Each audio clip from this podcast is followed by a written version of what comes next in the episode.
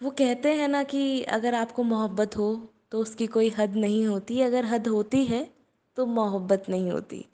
आज मैं आप सभी के लिए अपनी छोटी सी नज़म पेश करना चाहूँगी। देखो ज़रा, मेरी मोहब्बत के चाँद ने रोशन कर दी ये अंधेरी रात। देखो ज़रा, मेरी मोहब्बत के चाँद ने रोशन कर दी अंधेरी रात। फ़क्र है मुझे ऐसी चाहत पे मेरी। फ़क्र है मुझे, ऐसी चाहत पे मेरी। अगर वो मेरी ना हो पाई ना तो किसी और की भी नहीं होगी, ऐसी पसंद है मेरी। और अगर मुझे नींद भी आई तो ख्वाब भी मैं उसी का देखूँ।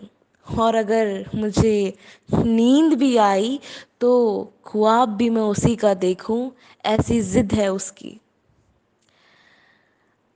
रात हो या दिन रात हो या दिन, क्या फ़र्क पड़ता है?